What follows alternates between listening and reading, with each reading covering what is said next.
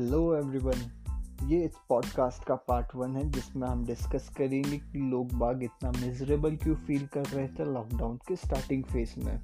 मतलब जब lockdown impose हुआ था, एकदम से नया नया आया ही था तो लोग बाग एकदम से मिजरेबल क्यों हो चुके थे? तो इसी के साथ शुरू करते हैं। This is Kalpit Pathira you are listening to the Laconic podcast episode one let's start this shit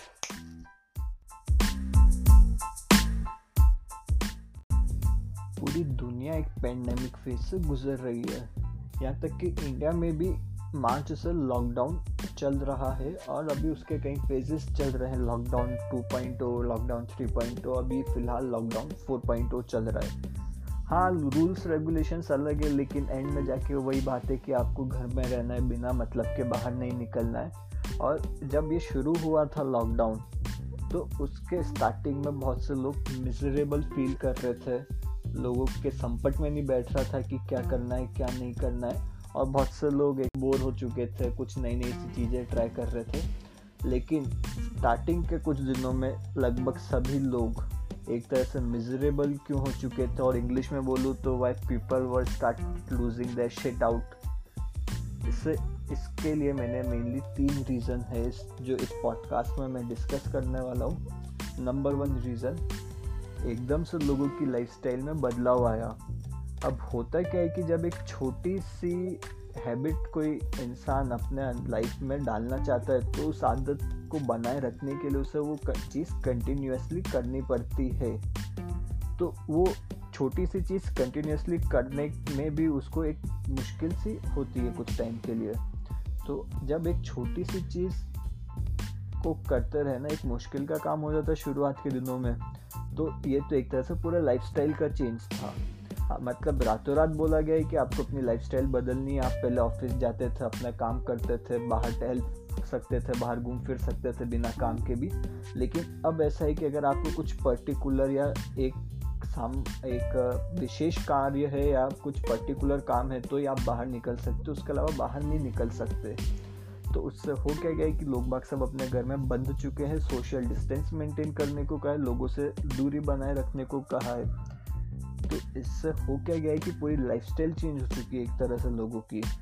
एक बुक है द पावर ऑफ़ हैबिट्स तो उसमें लिखा गया है कि अगर आपको कुछ पुरानी आदत है जिसको आपको हटाना है तो आप उसको यूँ एक तरह से सिंपली हटा नहीं सकते, आसानी से नहीं हटा सकते।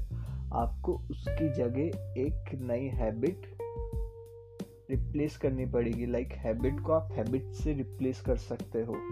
तो इस केस में हुआ क्या है कि लॉकडाउन लगने के बाद आपकी पुरानी हैबिट तो चल गई।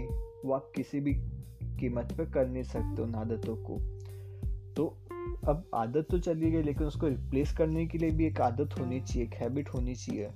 वो अपने पास है नहीं करंटली एक जब उस फ़ेज़ की बात है जब एकदम से लॉकडाउन इम्पोज करा गया था। तो अब उसमें होता क्या है कि आपके पास कुछ आदत है नहीं, उसको जो रिप्लेस कर सके पुरानी आदत को तो आपके पास एक एम्प्टी स्पेस रह जाता है। और एक तरह से बोले तो लोगों के दिमाग में कुछ नहीं था कि करना क्या है, क्या कर रहे अभी उस टाइम पे। और एक तरह से वो कहावत है हिंदी में कि खाली दिमाग शैतान का घर। तो ये बिल्कुल वही केस हो चुका था। तो ये मेन रीज़न है कि लोगों के पास कुछ हैबिट थी नहीं, कुछ काम करने के लिए था नहीं। और अगर मैं थर्ड रीज़न पे आऊँ, और या फिर इसको एक तरह से स्पिरिचुअल टच में लेके जाऊँ तो स्पिरिचुअलिटी के हिसाब से इसमें हुआ क्या है कि लॉकडाउन के बाद में आपका सोशल डिस्टेंस मेंटेन करने लग गए। तो अब सोशल डिस्टेंस का रिज़ल्ट ये निकल के आया है कि आप अपना मोस्ट अमाउंट ऑफ़ टाइम अपने साथ ही बिता रहे हैं। Like you are spending most amount of your time with yourself only अगर कंसिडर करें कि दिन के चौबीस घंटे में से अगर आप दस घंटे भी सो रहे हैं, बच्चे चौदह घंटे, उसमें से भी अगर आप अपने दोस्तों के साथ ऑनलाइन कॉल या वर्क फ्रॉम होम कुछ भी कर रहे हैं तो ज़्यादा से ज़्यादा पाँच या छः घंटे। तो फिर उसमें से लगभग आठ नौ घंटे मिनिमम ऐसे ही से जब आप अपने खुद के साथ टाइम स्पेंड कर रहे हैं। तो एक पूरा स्पिरिचुअल वे में इसको हम ये बोलेंगे कि यूनिवर्स ने आपके सामने एक मिरर रख दिया है। मिरर बोले तो आपको उसमें अपना सोल का रिफ्लेक्शन दिख रहा है। वो सब दिख रहा है कि आपके दिमाग में है क्या? क्योंकि आपके साथ कोई और है नहीं। आप खुद के साथ टाइम स्पेंड कर रहे हो, आपको खुद के बारे में और जानने को मिल रहा है, जो आपको कभी मिला नहीं था पहले इतने टाइम में। क्योंकि आप बहुत बिज़ी थे।